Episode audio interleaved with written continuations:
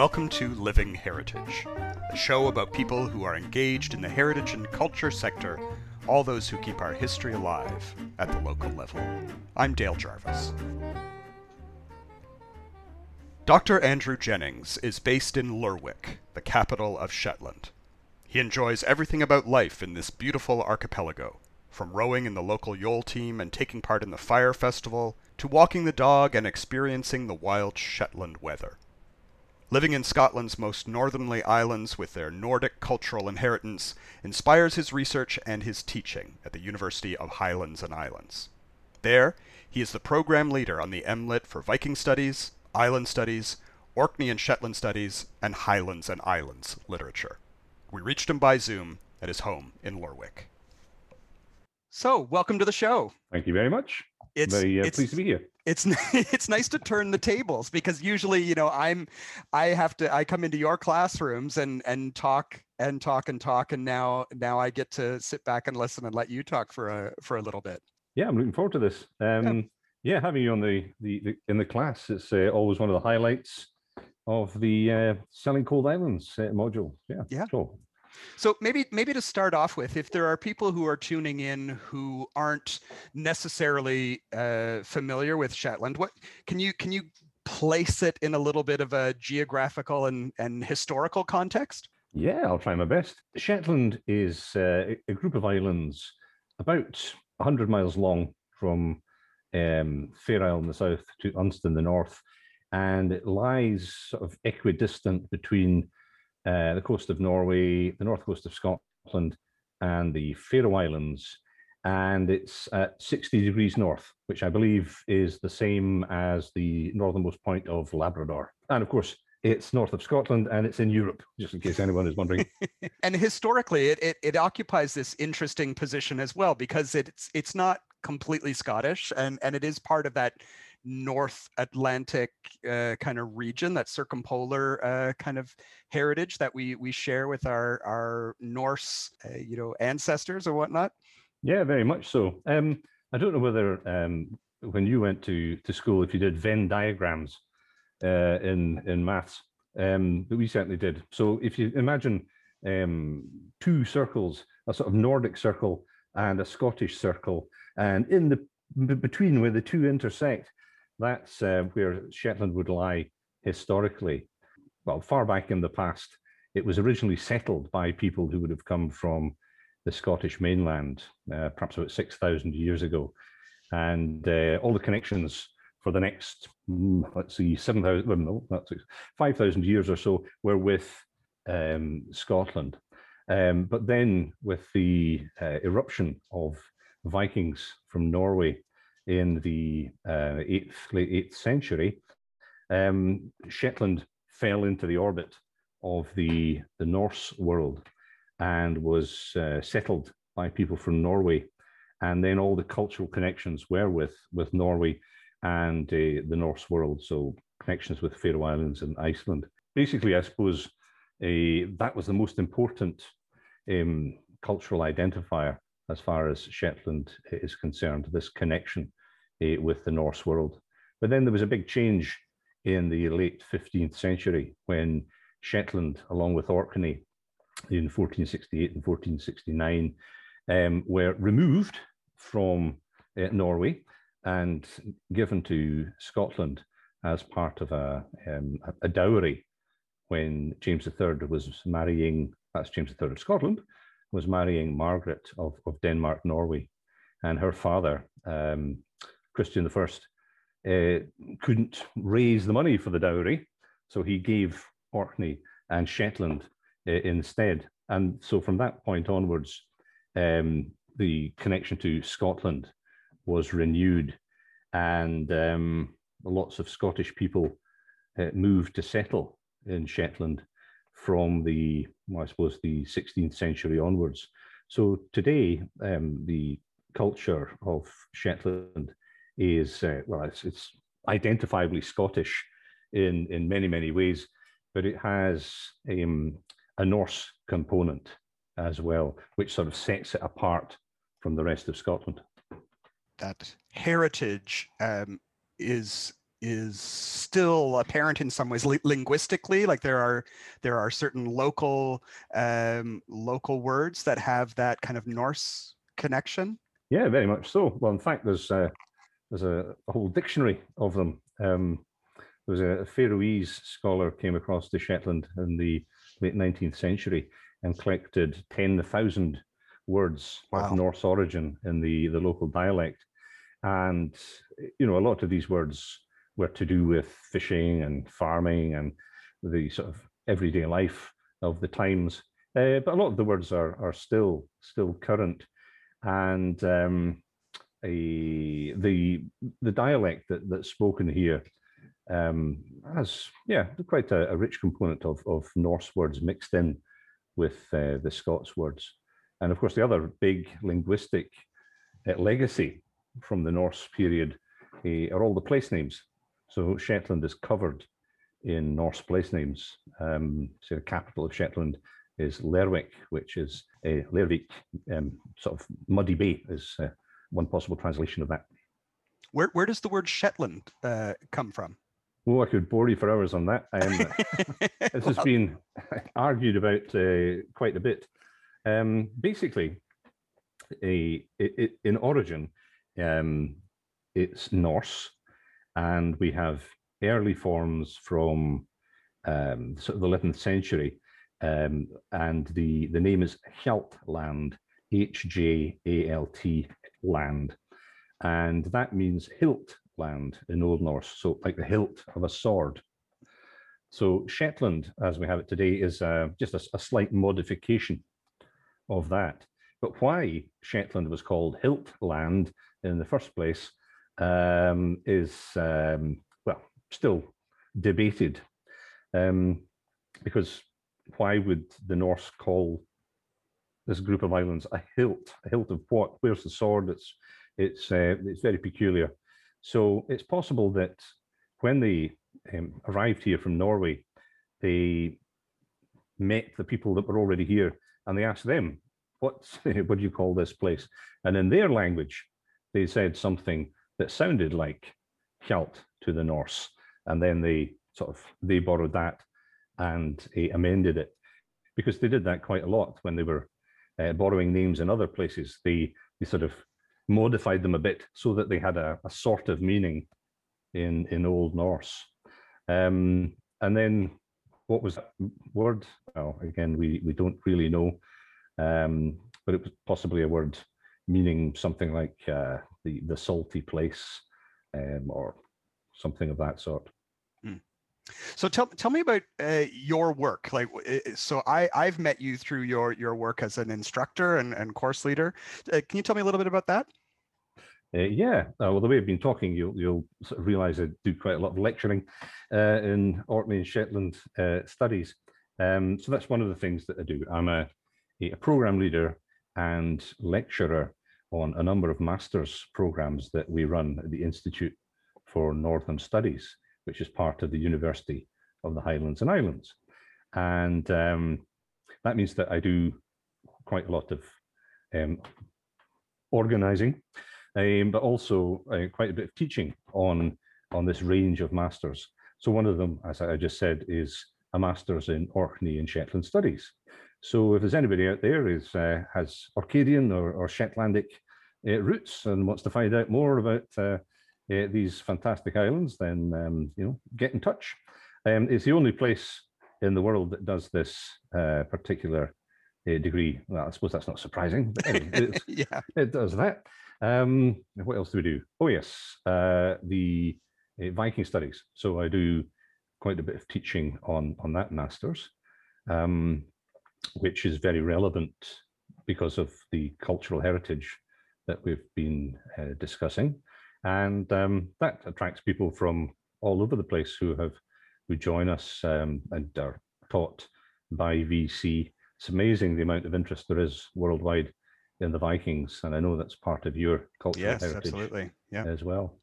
Um, yeah, so I suppose the most popular um, barbarians out there are the Vikings. So there's always somebody wanting to to learn about that. So when as far as that uh, goes, I particularly focus on the Vikings in Scotland and their their impact uh, on the Scottish Islands and the, and the, Scottish mainland. But I'm also very interested in things like um, visualizing the Vikings. So the Vikings in modern uh, popular culture. Uh, why are they so popular? You know, why do people want to do do their DNA and to see if they've got any Viking ancestors? Why, why do they want that? Um, and a the program that you and I um, collaborate on is a, the Masters in, in Island Studies. And again, that, that comes from this interest that I have in the place that I live, um, being on this archipelago. Um, so there are certain issues about living on islands that are shared uh, worldwide. So there's a kind of relevance there. Um, something that's important here in Shetland could also be important in Newfoundland or the Caribbean or uh, the Pacific. I'm, I'm, always I'm always interested when when I chat with your class about uh, how how kind of diverse your students are. They're, they're from all over, uh, not just not just Scotland, but all over Europe. You you seem to get a wide range of uh, of people in that in that class. Yes, I do. It's um it's interesting to me as well where people uh, come from. You know, when we set the program up, we thought um, it might be of particular interest to people living in the Scottish Islands. Um, but it turns out that there are um, sort of islomaniacs uh, all over the place who want to find out about a island life or people who have some connection with um, other islands through living there or being, you know, having family uh, connections. So they do come from all over the place. And that's one of the advantages of the programs uh, that we that we run here um, is that we've been doing this for years, long before COVID. We've been using VC. Um, so you know, to have yourself from Newfoundland uh, talk to talk to my students is, is fantastic. Um, but you know, I, you've been doing that for for several years uh, now, um, and so we've been, I suppose, pioneering in that sense. Yeah. Uh, it's all down to the way that the University of the Highlands and Islands was established initially. The idea behind it, it was a, was a very good one, um, that anyone, anywhere in the Scottish Highlands and Islands and some very isolated rural areas um, would be able to access um, tertiary education without necessarily having to go somewhere else. So go to Edinburgh or Glasgow. They could just do it where they were, um, which would also be good for um, you know, the demography of the place, sort of, so that uh, could maintain populations in in places that might otherwise be threatened. Um, but once the technology and the infrastructure, etc., was set up, and we were teaching people in Shetland or the Lewis or Barra or somewhere in in the, the middle of the Highlands, um, it, we found that we could actually teach anybody anywhere. Mm-hmm. So it doesn't matter whether you're in Shetland or whether you're in Spain or, or Australia or Canada or whatever, you can still um, have a, a sort of engaging, proper tertiary education experience from your own house and join this group of people from all over the place. Yeah, we'll have, we'll have to see if we can convince uh, some Labrador student to do uh, to do the, the program and and explore those connections between Labrador and Orkney because I know the the Orcadians who are great known as great boat builders and we're really involved with the Hudson Bay Trading Company. Uh, you know, the really interesting uh, history here that I that I really don't think even even local people know a lot about. I don't think they know a lot about those uh, those uh, ex- explorers and, and traders. I, I, think I think Orkney was one of the the last places you could get fresh water, and then we were the first place that you could get uh, fresh water when you had completed your uh, your travels across the North Atlantic. Yeah, so there yeah. are some interesting, really interesting connections there. There certainly are, absolutely. Um, so yeah, if uh, anyone in Labrador uh, wants to join us, it would be would be delighted. Um, in fact, I was just talking to somebody not from Labrador yesterday, but from Prince Edward Island. Oh yes, and they're interested in a connection with Orkney as well because um, her uh, her name was Sinclair, mm-hmm. and that's a very common name in Orkney, Caithness, uh, and in Shetland. Um, so uh, she was wanting to find out more about the the connections between her family in Prince Edward Island and um, the the Northern Islands here in Scotland. Yeah, you know, we have we have such a, a a long history here of Scottish emigration and and and settlement here. Um, and I, I, know several years ago I was I was in Alberta in, in Western Canada at a uh, kind of a reconstructed historic uh, site, a, a, fur trading uh, post site, and and they had a boat builder there who was hmm. building these or Orcadian uh, boats because the the trading company would come over and for we have these great rivers in Canada that were the primary method of transportation, and so they brought these men over from Orkney and and had them building these traditional wooden boats, you know, so far from the ocean, you know, and uh, hundreds, thousands of miles from their homes, but still doing these amazing traditional uh, skills skills, you know, maintaining these traditional skills very, very far from home, which I, I find to be a very interesting uh, kind of phenomenon, you know, that we, Isn't it? we, yeah. Uh, we go around the world and take our knowledge with us. Yeah. You know, one of the things that I'm, I'm really interested in is, is kind of living traditions and that kind mm-hmm. of, those kind of heritage skills. And I, and I'm just wondering what, what, um, what do you find interesting about Shetland culture? Like, what what aspects of traditional culture do you still see being important uh, to Shetland identity? Yeah, well, there there are a number. Excuse me. Yeah, there are a number. Um, boats, we mentioned those in connection to Orkney, uh, but boats are incredibly important in Shetland. Um, it was said that uh, an Orcadian is um, a crofter with a boat, whereas in Shetland, um, a Shetlander is a fisherman with a croft. So it was sort of, you know, around the other way.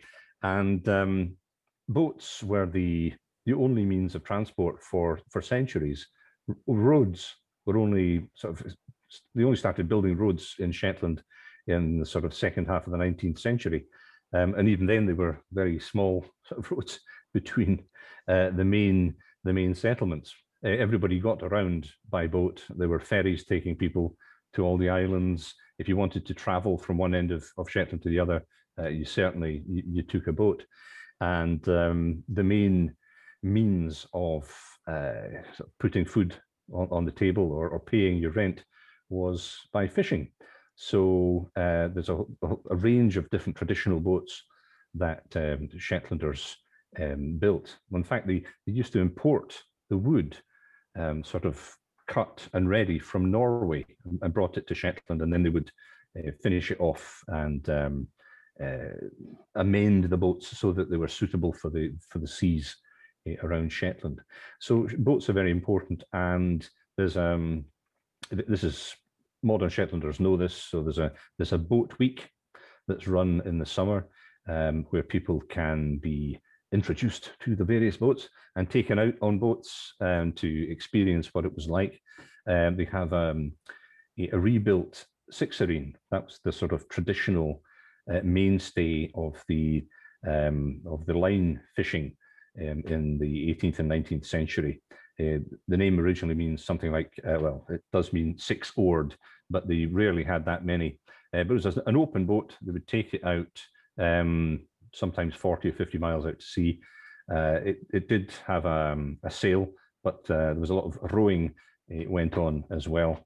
And um, it was the part of the well one of the most important aspects of the the economy eh, at the time. So they've they've uh, they've got one of those so people can go out and and try it. The museum has a boat shed where they uh, teach traditional boat building skills. Um, on the island of Unst, there's um there's a, a boat um, sort of uh, shed uh, that has a whole range of traditional boats in it that people can go and uh, sort of touch and feel and smell and sort of get that sensory uh, experience. So um, yeah, so boats uh, vitally important, but that's that's uh, not all. Music's very important. Shetland is uh, has its own style of fiddle playing, which um, developed in the islands from sort of Scottish roots primarily, but there's still elements of Norwegian uh, music in there as well. Um, but it sort of um, diverged and went its own way, a bit like uh, so uh, Cape Breton fiddling has, you know, it's got its own its own thing. Well, Shetland's got its own um, flavour of, of, of, fiddling, and a lot of Shetland fiddlers have gone on to make careers uh, around the world, um, performing at folk festivals and and um, all over the place. So that um, is incredibly important. Uh, what else do we have? Well, we have things like uh, Wool Week, sheep. Uh, hmm. you know, the, the rearing of sheep is still very important in Shetland, and lots of people have have their own flocks. Uh, there's a traditional type of, of Shetland sheep, uh, which has um, a particularly fine fleece. Um, so going along with that, we have the um, the, the, knitting knitting patterns. You know, Fair Isle knitting is uh, world, world famous.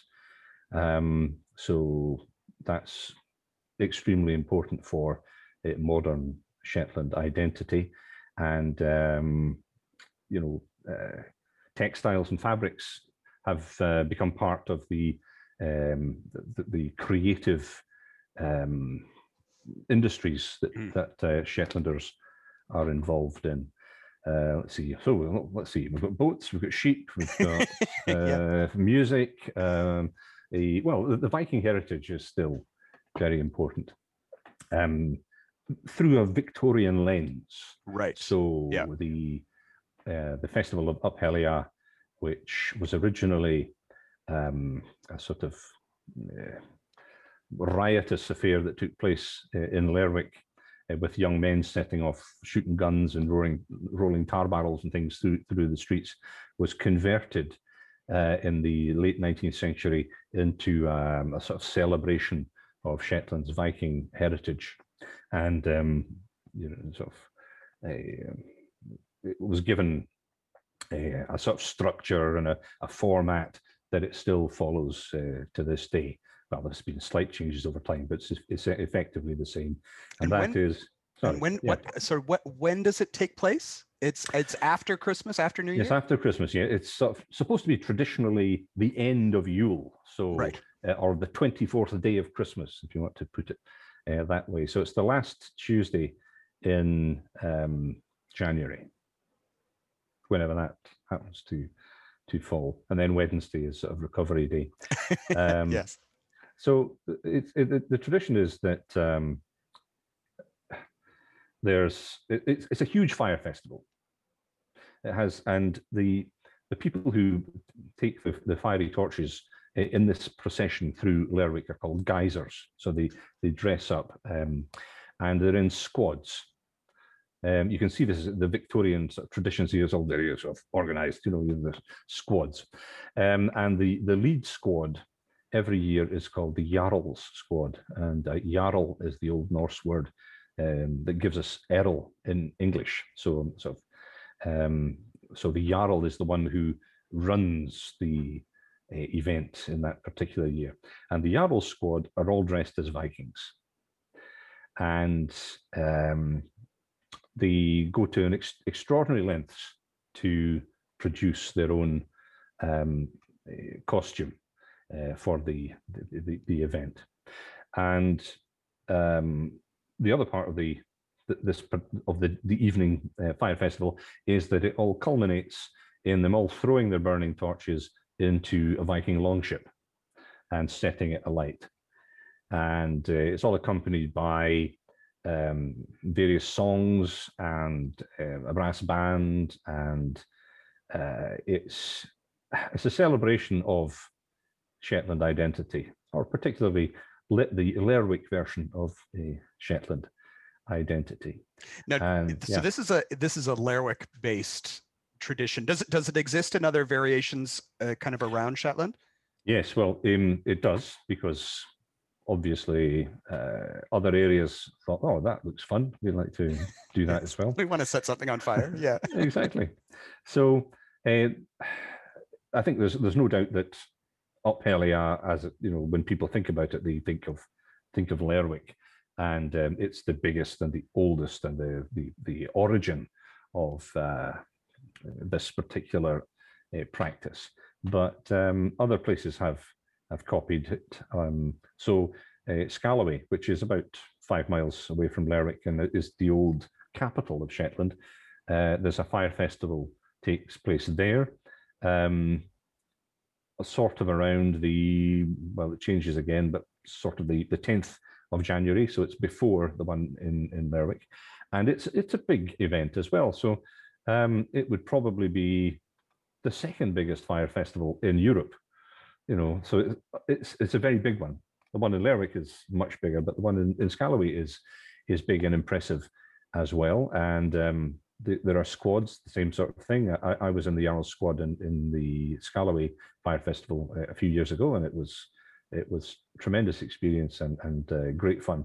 And again, yes, we threw our burning uh, torches into the um, the longship as well, and it was set afloat in the water at Scalloway, and you could see it burning in the uh, in the dark because it's done in the dark, and they turn the lights off you know, the street lights. So it's very, uh, very impressive.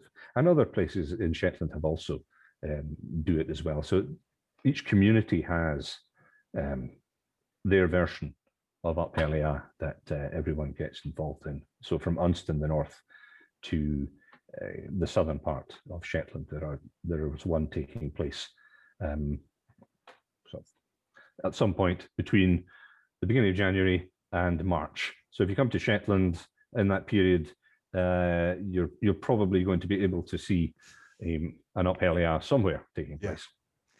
Well, maybe that's where maybe that's a spot to end our, our, our conversation and it, that that is definitely on my my bucket list of things to do you know i because we, i have this great interest in kind of year end festivals with our mummers festival here and you know and i love these fire i, I love the fire traditions we of course have this uh, uh, tradition here of bonfire night, uh, you know, Guy Fawkes night, and and there was a tradition here of uh, what some communities called torch night, and it was again these nighttime torchlit processions. Um, often, you know, people would have an old uh, tar mop, you know, for if you had a if you had a, a, a roof on your structure that you needed to to tar down or, or, or fix up. You would you would save your old tar mops for for that particular night and light them aflame and wander through the, community. And and you know i one of the things that i love about our mummers festival is that there's this incredible um, collective feeling of joy at being part of the the crowd and and I think that that's something that in our modern society we we kind of miss like you might get it at a big sporting event um, but we don't have those big kind of ritual uh, activities and I and I think they're they're uh, tremendous and I think we need need more of them and uh, to, to let off a bit of steam so to speak. Absolutely. So uh now, if people are interested, say in in the programs that the university offers, uh, where can they get more information on uh, University of Highlands and Islands? I, I know there's a, a, a website, and uh, people can can look for it there. That would be the easiest place. Uh, we have, uh, you know, just uh, Google UHI, University of Highlands and Islands, and once you you come across that, you just go into the search box there and put in uh, Nordic. I'm just checking this as we speak. yeah. There we go. And then you get the Institute for Northern Studies. And uh, it's all the information is there. We do um, undergraduate degrees eh, as well in Scottish cultural heritage.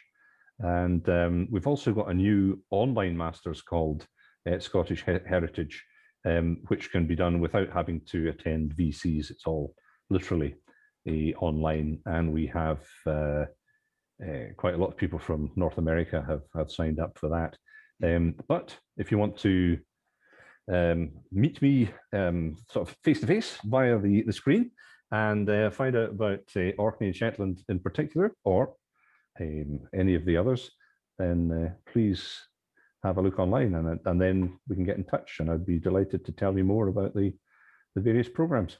Awesome. Well, thank you for this. It's always a pleasure to have a chat. My pleasure.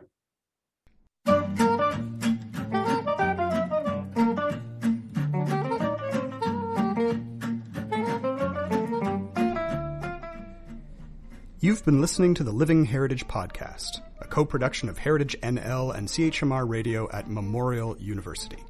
You can find previous episodes on iTunes or wherever you download podcasts. We're on Twitter at HFNLCA. Do you have a question or a suggestion about an aspect of culture and heritage you want us to explore? Send us your mail, and we'll do our best to answer it in an upcoming show. Email us at livingheritagepodcast at gmail.com. Our theme music is by Lache Swing. Thanks for listening.